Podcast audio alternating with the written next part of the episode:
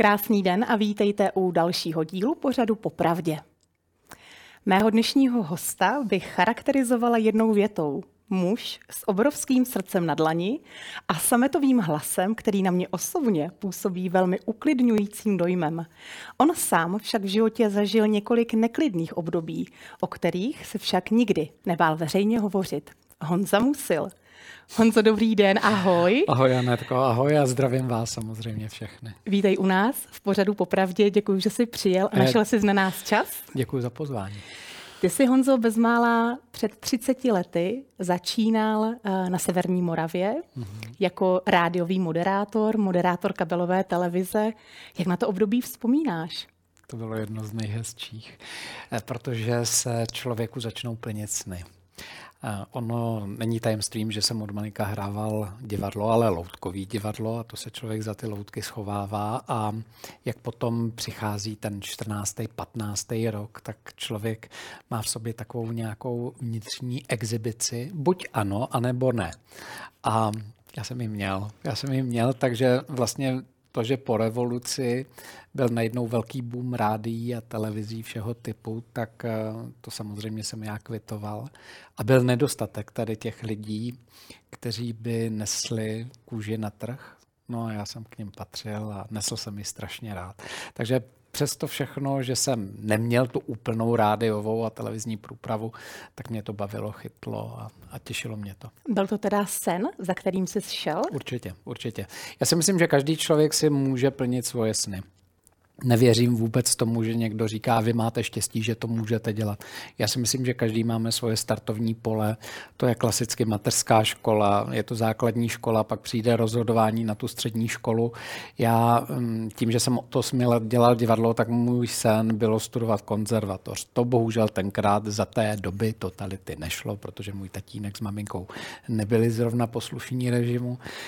Takže jsem se vyučil kuchařem a číšníkem, no ale přesto všechno ty sny jsem si chtěl plnit a zaplať pán Bůh se mi to podařilo. A oni to nebyly asi jenom sny, ale i určitá cíle vědomost, hmm, protože asi, asi prosadit ano. se v médiích znamenalo tak trošku tak na branku zároveň. E, musí být člověk trošku zrameny.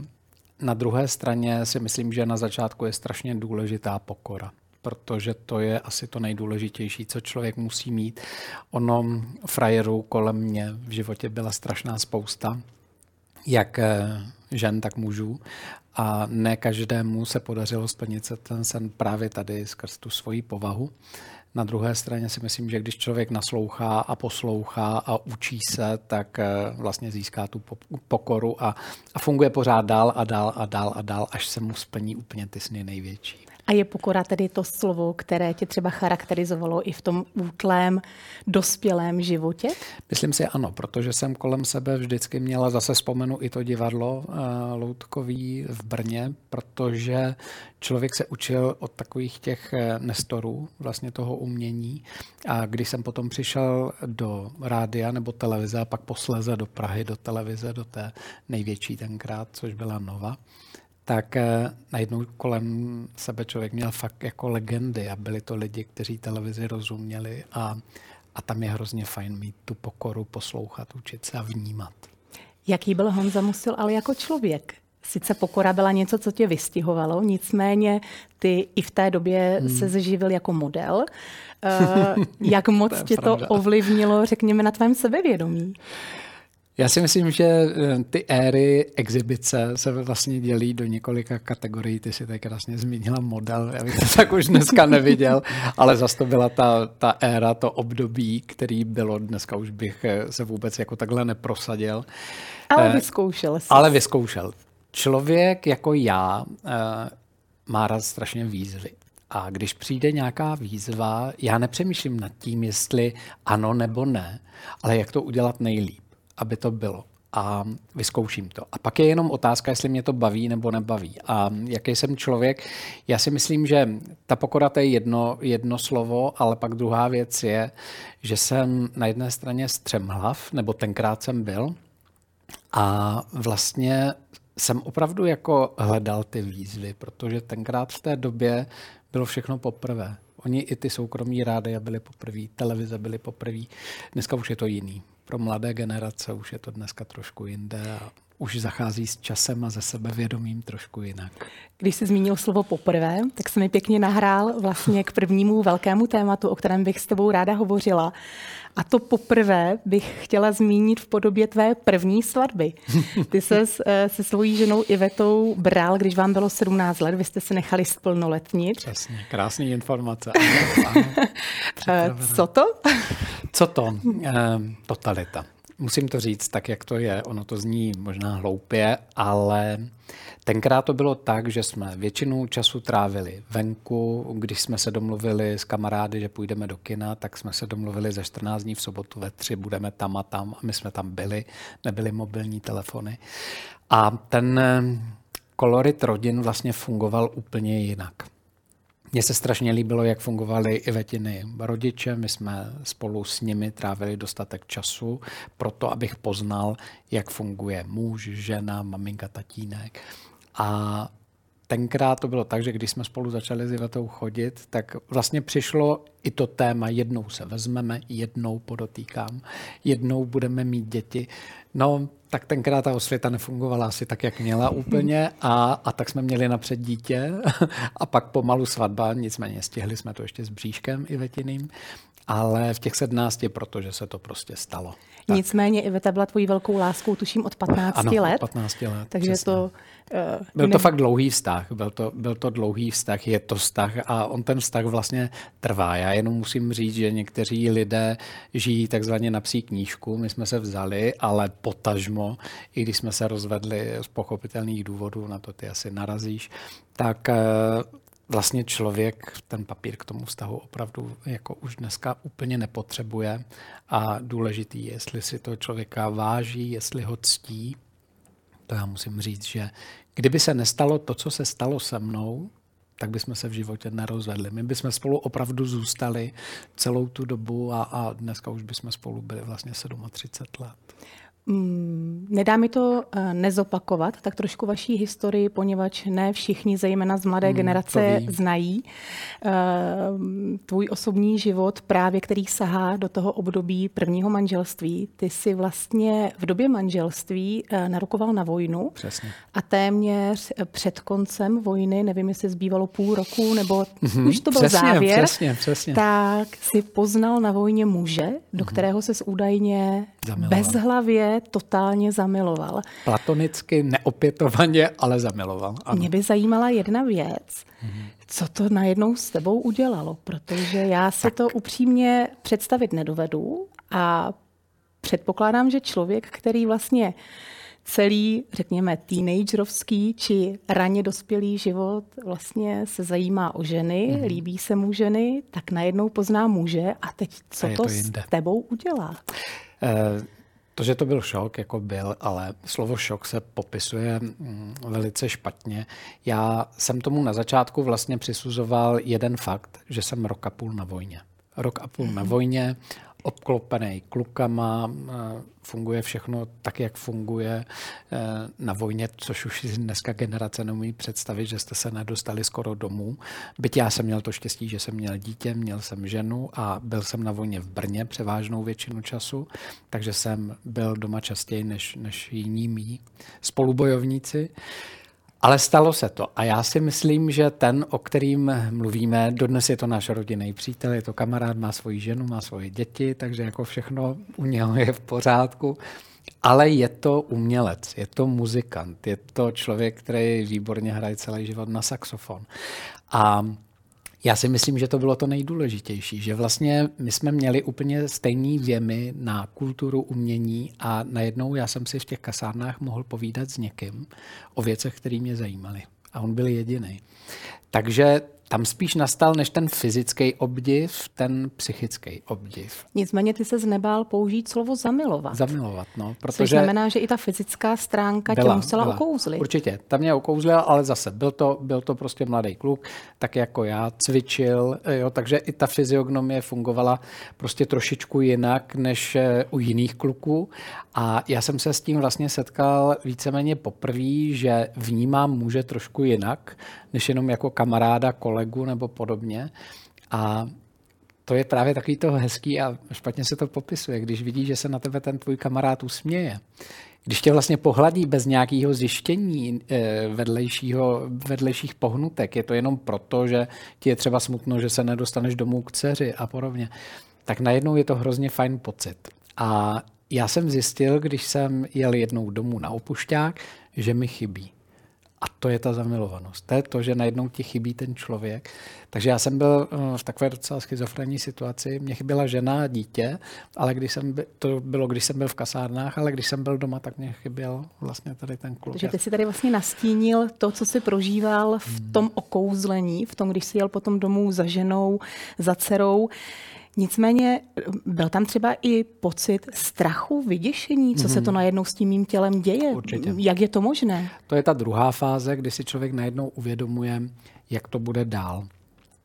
My jsme měli s mojí ženou kamarády, my jsme jim říkali zelináři, protože měli v Brně zeleninu, za to táče to byla samozřejmě státní podnik, ale, ale potom si ji vzali do osobního vlastnictví a provozovali ji. A byli to už dospělí pánové, dneska je jim už někde kolem 70. A tam jsem věděl, že dva muži spolu žijí. Ale já jsem je viděl v tom světle života úplně jinak než sebe.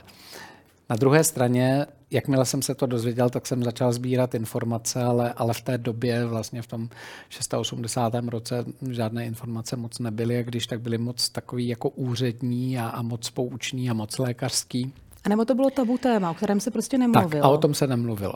Takže já jsem vlastně čekal, co bude, až se vrátím z kasáren, až budu úplně doma. No a tam se ukázalo, že spolu rok si to budeme mluvit o tom, co budeme dělat a jak to budeme řešit, protože se ukázalo, že opravdu eh, muži jsou ti, kteří jsou eh, pro mě to pravé ořechové pro ten život.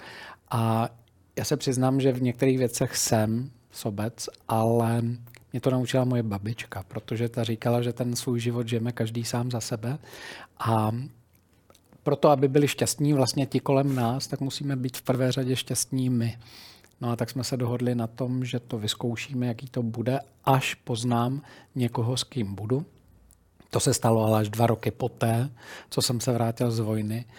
No a pak už Iveta věděla, že to budeme muset řešit. Takže um, přišel ten fakt, kdy já jsem se odstěhoval, to už jsme měli dvě děti ale všechno to bylo v klidu, po dohodě a všechny ty slzy a všechno to bolaví už jsme měli vysvětlené, uzavřené a věděli jsme to nejpodstatnější, že jsme pořád maminka a tatínek a že máme dvě dcery, o kterých se musíme postarat, chceme se o ně postarat a chceme s nima mluvit v pravdě. To znamená, že holky od začátku věděli, jak na tom jsem, když to začali vnímat, protože v tom normálně přirozeně žili.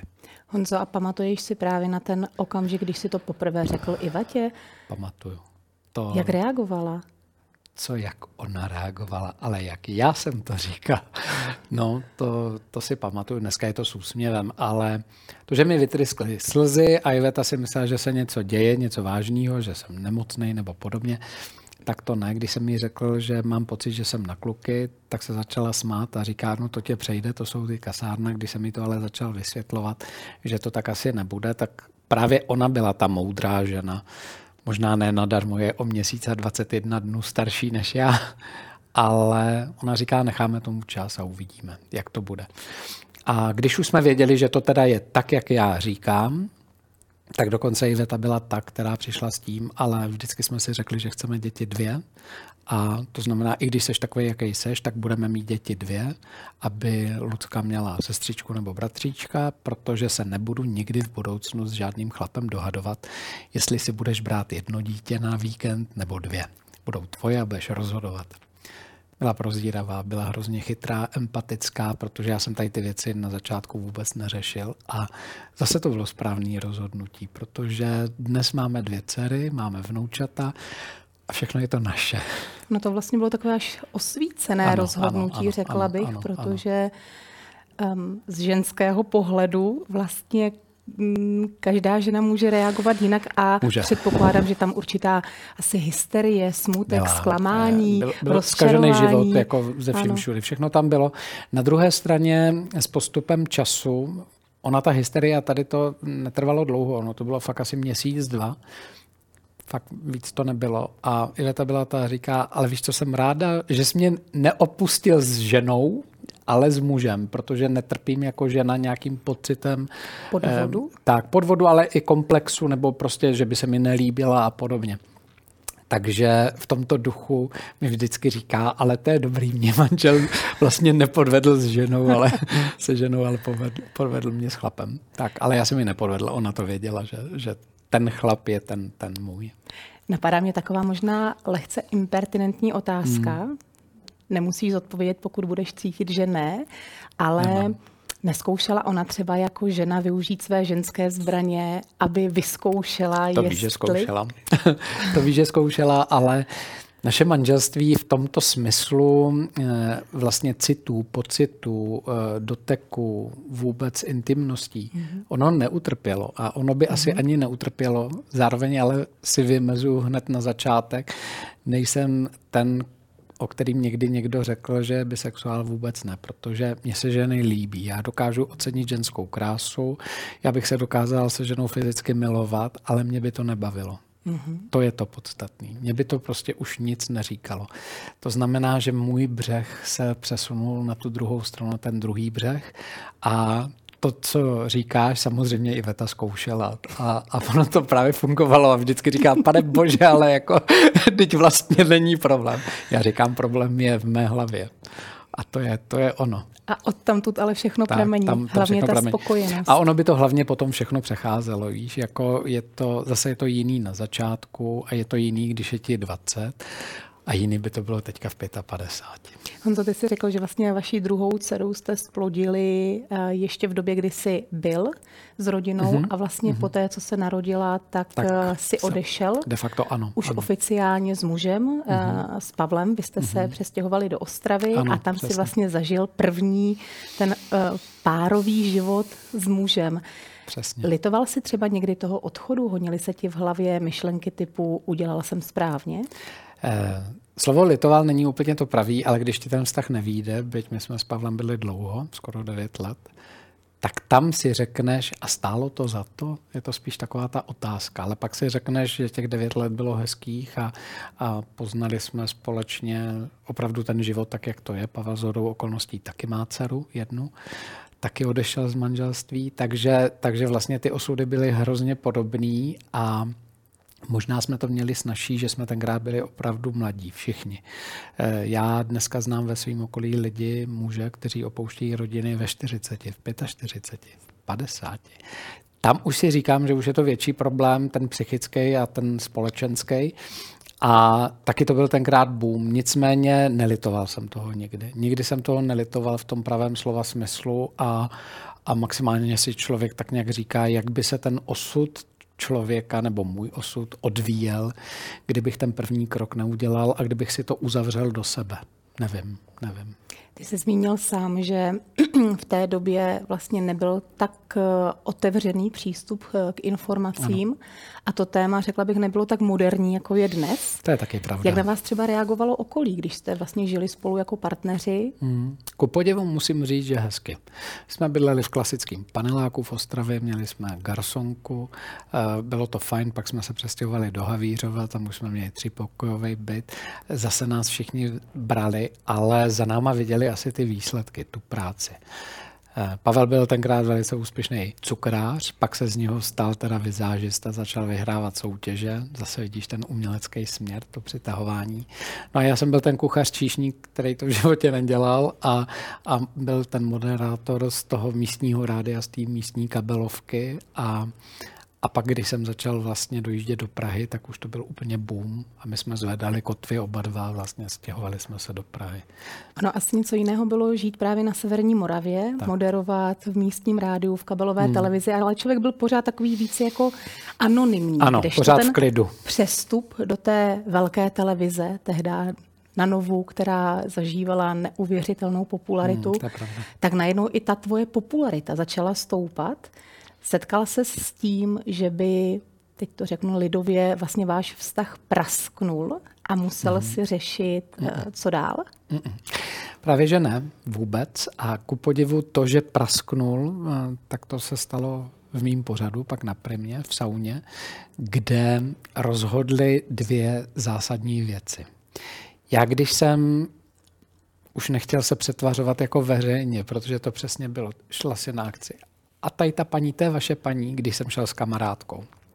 Ne, a toto je ta paní, a vy už máte jinou zase, protože po každý mohla jiná kamarádka. Když šel se mnou Pavel, nebo potom později některý z mých partnerů, tak eh, to vždycky bylo, to je kamarád a to je kolega. A víš, takový ty výmluvy. A mě to hrozně nebavilo. A já jsem jednou byl pozvaný na ceny TT, kde z hodou okolností eh, jsem pozval teda svoji ženu, byli jsme tam s Ivetou, všichni zase říkali, vy máte hezkou paní a tak. A, a to byla pravda vlastně, protože Iveta ještě v té době vlastně eh, byla sounáležitostí mého života, byť už jsme byli rozvedení, ale to tenkrát nikdo nemohl vědět. No a já jsem přijel potom do Brna za holkama a říkám holky a dost. Já to prostě řeknu, že jsem na kluky a jestli s tím nebudete mít problém ve škole. A to se týkalo našich dcer. Holky řekly, že vůbec ne, že ať se dívám na sebe. Oni byli v tomto duchu fakt docela, docela chytrý, i když byli ještě malí. No a my jsme zašli za třídníma učitelkama holek, řekli jsme jim, co se chystá, protože samozřejmě to je veřejný. A Oni se rozhodli, paní učitelky, tenkrát, že ve třídách udělají třídnickou hodinu, tam vysvětlí dětem, jak a co se má. No a já jsem říkal tým mladší a říkám, Verunko, a co když ti nějaká kamarádka řekne, ale tvůj tatínek je prostě na chlapy a, a jsou jiný slova, vy byste pak stejně možná vypípli, tak eh, ona říká, tak to pak není moje kamarádka. A když ti to řekne holčička, který je prostě sedm, která má ten život odžitej s tím tatínkem, ví, jak žije, tak vlastně ty bariéry jdou stranou. A tak no, jsem to řekla tom, měl jsem klid. Ale v tom pořadě to neprasklo. Ty jsi tam udělal veřejné přiznání Ano, vlastně. ano, veřejné přiznání, ale neprasklo tam to, co všechno okolo, ale oni to dotvořili novináři. To už, to už bylo takový, že, že vlastně to všechno, co bylo okolo, tak najednou dostávalo jasný punc, že si každý řekl, jako a tento člověk k němu patří a já už jsem začal ale veřejně jinak mluvit. Já už jsem, já už jsem začal mluvit o um, gejích a homosexualitě jako takové. co přineslo ti to veřejné přiznání svým způsobem jako uh, lidskou úlevu? A hroznou. To byl okamžik, kdy to z tebe spadne a je to přesně, jak se říká, takový ten kámen ti spadne ze srdce, tak to bylo doslova do písmene, takhle to bylo. A je to najednou svoboda, ale je to takový to přímý podívání se do zrcadla. Já nevím, proč jsem si kdysi vymyslel takový pořekadlo přísloví, nebo já nevím, jak to nazvat, myšlenku. Já jsem říkal, že člověk by měl žít tak, aby se sám na sebe mohl dívat do zrcadla a nemusel se před sebou stydět. A to jsem si tak nějak řekl, pak jsem to šířil dál a to byl ten okamžik, kdy jsem si říkal, ty musile a teď se můžeš dívat do toho zrcadla úplně s čistým svědomím. A jak teda mm, zpětně na to přiznání potom reagovali spolužáci dcer? V klidu. Ku podivu, jako nic se nestalo, nic strašného. Všichni to přešli, asi měli štěstí i na to, že ty děti měly dobrý rodiče, který to vnímali a e, pak nastal druhý strach, až budou holky velký a najdou si partnera, co bude v té druhé rodině. A to se taky nestalo nic špatného, protože v té době už mě všichni znali a ti nejdůležitější pro můj život. A každý věděl, nebo mohl vědět, kdo je musil. Takže vlastně i ti partneři šli do toho vztahu s tím, že maminka, jejich maminka s tatínkem vědí, kdo bude případně jejich chán. Tak. Já si myslím, že díky tvému jménu eh, nastala určitě ještě jedna situace a to ta, že se na tebe, eh, předpokládám, po tomto veřejném přiznání začali obracet třeba jiní lidé, hmm řekněme, s žádostí o pomoc, o radu, o vyslyšení, byl s jejich vrbou? Byl jsem jejich vrbou a možná tě překvapí jeden fakt. Čekala bys, že mi budou psát gejové. Ať mladí, tak starší. Jak jsem to udělal, jak jsem to řekla a podobně. Stalo se něco, co mě vůbec nenapadlo, že se stane. Mě začaly psát manželky svých manželů. A vždycky to začalo podobně. Pane Musil, nezlobte se, ale já mám pocit, že můj muž je na muže. A já vždycky, a proč ten pocit jako máte? Ale tenkrát chodili dopisy. To bylo nejhorší, že se psali dopisy. Těch mailů bylo hrozně málo. A ten příklad byl úplně stejný, protože se manžel voní, protože se dvakrát za den meje a takovéhle věci, víš, to jsou věmy. Já už jsem se pak naučil říkat kliše, který ale platí dodnes. Jakmile má člověk ve vztahu pochybnosti, a to je teďka taková psychologická vsuvka, vždycky říkám, té ženě, když mi dává otázku žena. Upravte se, navoňte se, vemte si na sebe to nejlepší prádlo, který máte, přesně ty věmy, o kterých si mluvila s Ivetou, otevřete láhev toho dobrýho pití, co máte rádi, co spolu pijete a normálně se zeptejte. Já říkám, a to poznáte. To prostě poznáte v tom okamžiku. A ono to fakt zafungovalo. A musím říct, že z toho počtu, když budu říkat 100%, tak se našli třeba 2% žen, který napsali, tak měl jste pravdu, je.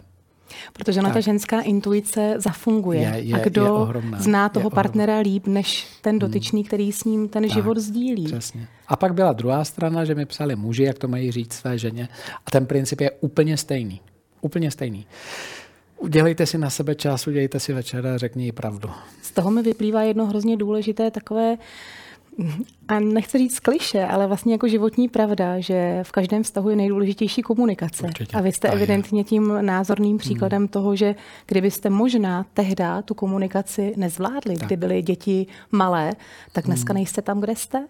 Je to pravda a já si myslím, a my jsme se o tom bavili s mojí ženou často, že tím, že jsme se znali od malinka, protože my jsme se znali od těch osmi let v tom divadle, začali jsme spolu chodit v 15, tak eh, vlastně asi mezi náma nebyla žádná bariéra. My jsme spolu vlastně kromě lásky vyrůstali i jako přátelé, kamarádi. A to je právě to, co nám zůstalo. My se kolikrát smějeme, že naši partneři současní se většinu věcí dozví až jako druzí, což, což je strašný. Je to strašné. Já se omlouvám svýmu Jakubovi a omlouvám se i Ivetinému partnerovi, ale, ale prostě tak to je. Tak to je. Pořád máš pocit, že máš vedle sebe přítelkyni, kamarádku, bývalou manželku, milenku a zároveň ségru. Jako jo. Je, to, je to prostě člověk, který bezmezně má moji důvěru a, a i když samozřejmě jsme se v životě pohádali nebo jsme si vytkli nějaké věci navzájem, tak, tak jako nikdy to uražení se netrvalo díl než přesně tu chvíli, co jsme si to vysvětlovali. Tak to je ideální manželský vztah, jako jo, tak, ale není to manželství. Mým dnešním hostem dál zůstává Honza Musil.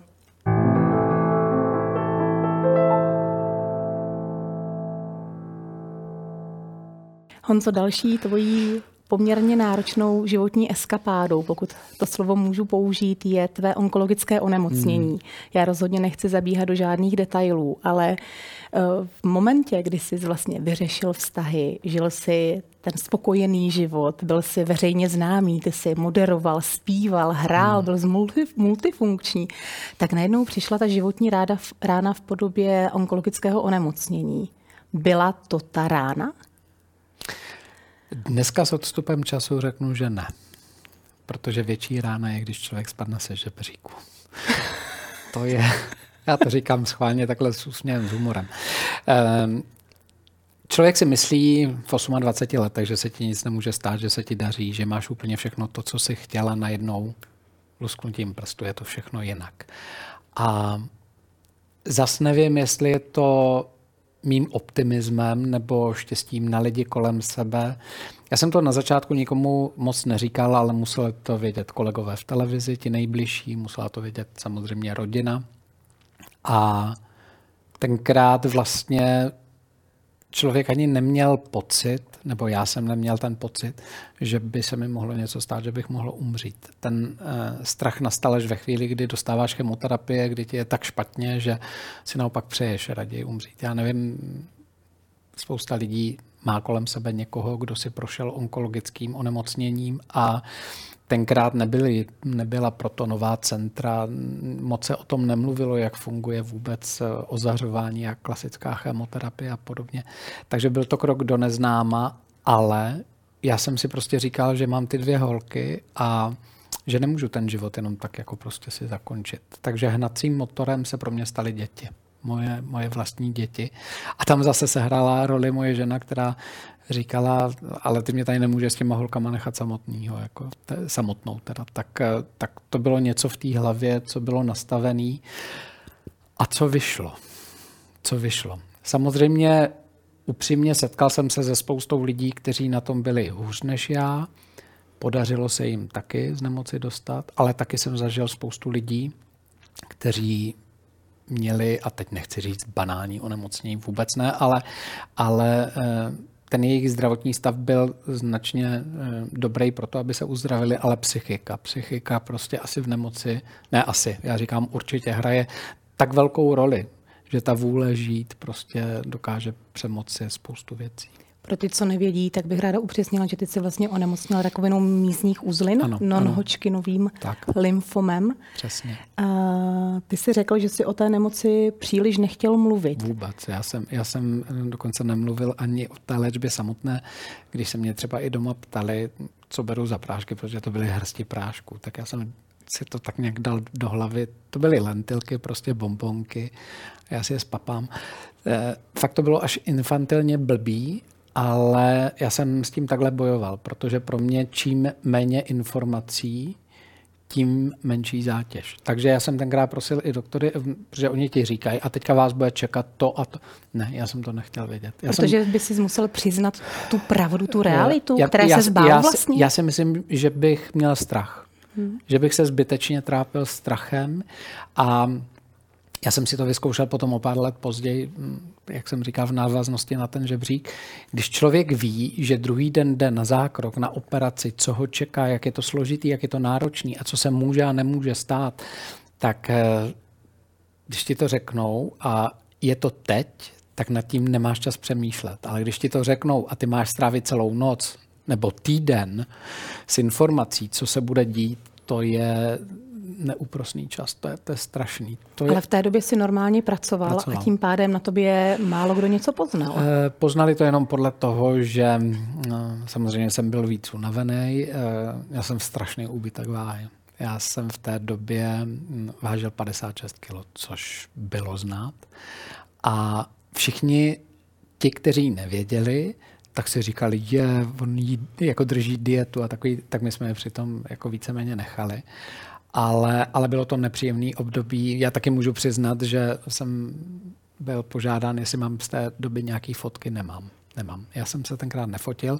Eh, ani na nově mě nefotili tenkrát při pořadech. Já jsem v té době moderoval Ačko a vím, že někde existují nějaké fotky ze křtu knihy, které jsem dělal v roce 2000 a to už bylo po léčbě víceméně, takže tam už jsem byl takový barevnější, ale pořád zdechlý. Ale měl jsem na sobě volný oblečení. Tak takové fotky někde jsou, ale vůbec to období mám jako, mm, já bych řekl, do nemoci a po nemoci.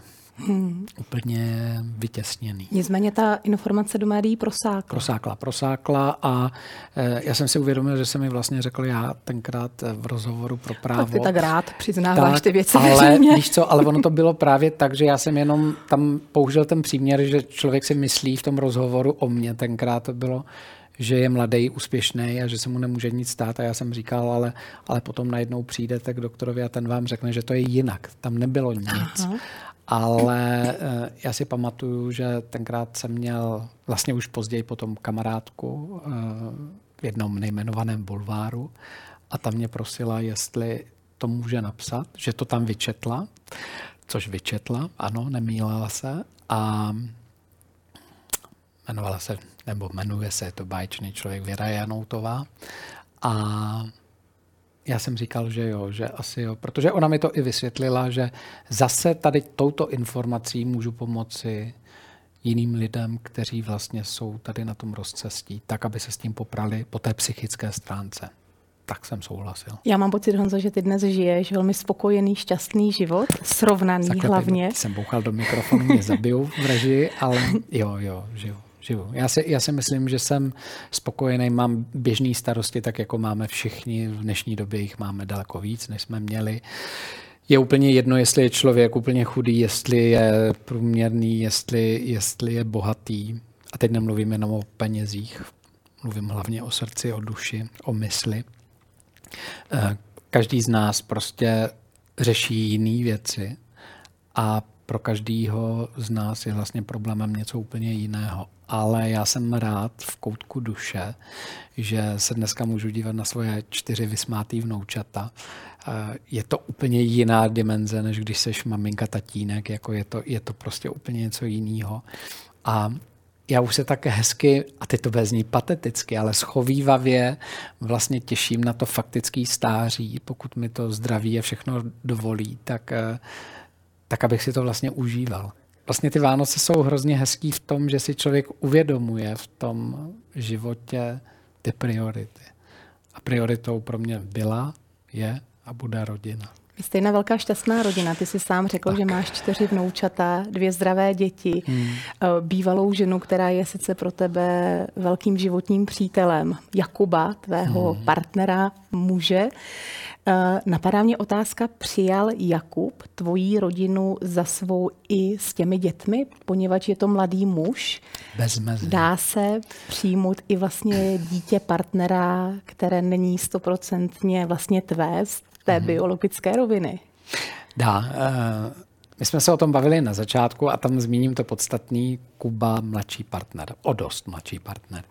Ale já si myslím, že to tak mají, a teď to zhodím trošku, i ženy. Když si najde žena novýho partnera, tak první, co je, zajímá ji, ať už hlasitě, anebo jenom podvědomně, musí ten partner fungovat s mýma dětma. Jestli fungovat nebude, zbal se a běž.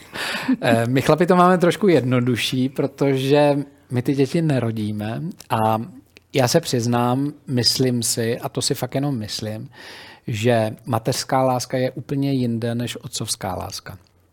Přesto všechno pozoruješ. Úplně stejně jako, jako ta maminka. A já jsem pozoroval to, jak ty děti zaprvé ho mají bezmezně rády, jak mu důvěřují od první chvíle a jak on s nima komunikuje. Je to možná proto, že vychovával svoje dva synovce malý, pomáhal vlastně svýmu bráchovi a jeho ženě, kteří hodně pracují. Takže Kuba to prostě s dětma umí. A co se týká mě, tak my máme ještě jednu takovou kapitolu, která není a nebude uzavřená dlouho. Já mám dvě děti. Kuba nemá žádný dítě. Teď si mi vzal otázku, ano. A... Co když až Kuba přijde? Tak přijde. Tak mm-hmm. já mu to hrozně přeju. Já mu to, já mu to schvaluju. Eh, dneska je navíc těch možností tolik, že vlastně mi nemusí ani zahnout, když to zhodím ze stolu, ale já si myslím, že za to to stojí. Eh, já si myslím, že každý člověk, který má dobrý srdce a má dobrý zázemí, tak eh, by měl dát šanci nějakému dítěti. Ať už to, které přijde na svět jako vlastní, nebo může přijít jiná fáze, že si Kuba osvojí nějaké dítě, i to může být. Já mu v tom budu vydatně pomáhat, ale přece jenom já už jsem ten dědeček, takže já už to mám na dobu omezenou svým způsobem. Já jsem v úvodu mluvila o tvém velkém srdci na dlaní. Děkuji, že jsi mi to potvrdil. Ale ty, te, ty to své srdce rozdáváš i dál v rámci hmm. svých projektů a charitativní práce a podobně. Tak co tě teď eh, zajímá, čemu se věnuješ? Já po odchodu z té jedné velké televize, která není zase až tak velká, jak se zdálo, a není to narážka hm, po pěti letech, když skončíš práci, kterou skončíš a děláš ji pro lidi v tom dobrým vědomí, že děláš práci dobře, tak přemýšlíš nastoupit zase jen v uvozovkách do televize nebo dávat něco navíc lidem. A já si myslím, že tím, jaký jsem, tak eh, k tomu projektu Nová naděje, o kterým mluvíme, byl krůček. Já jsem si ho vymyslel už někdy před třemi lety, ale nebyl na něj čas. A teď toho času přece jenom si člověk vymezí více a my jsme se rozhodli s klukama, s mým mužem a ještě s jedním, s Kubou Kubínem, že budeme jezdit po rodinách, natočíme jejich příběhy. Ty příběhy jsou hodně bolaví, ale je tam zas ta láska, to srdce, ta touha, ta chuť žít a my vždycky, když do té rodiny přijedeme, tak se snažíme rozdávat hm, hezký pocit, naději a, a krásno. A mně se líbí, že se nám to vrací, že každý vždycky řekne, Ježíš Maria, vy jste fakt takový, jací jste, jako jo, jak to vypadá. A to si myslím, že je to nejdůležitější. Děláme to nezjištně, pomáhají nám s tím kamarádi, aby jsme vůbec měli na naftu a podobně v dnešní době. Nicméně celý si to sestříháváme, připravujeme a je to projekt, který je jenom na YouTube, proto, aby se dal sdílet spolu se sbírkama, který ten příběh potom provází. Honzo, já ti moc děkuji za krásné povídání, já za tvoji taky. otevřenost. Hodně zdraví ti přeju, tobě i tvým děkuju, nejbližším, děkuju ať moc. tě láska provází v životě dál a ať na té cestě potkáváš jenom samé hodné a dobré lidi. Anetko, děkuji, přeju ti to tež, jenom bych se opakovala samozřejmě vám všem, přeju hezký život a hezké Vánoce a hlavně šťastný nový rok, ať je lepší než ten letošní. Já vám také děkuji za pozornost a připomínám, že i tento díl si můžete poslechnout na podcastových aplikacích podcasty.cz, Spotify a Apple Podcast. Mějte se krásně a brzy opět na viděnou.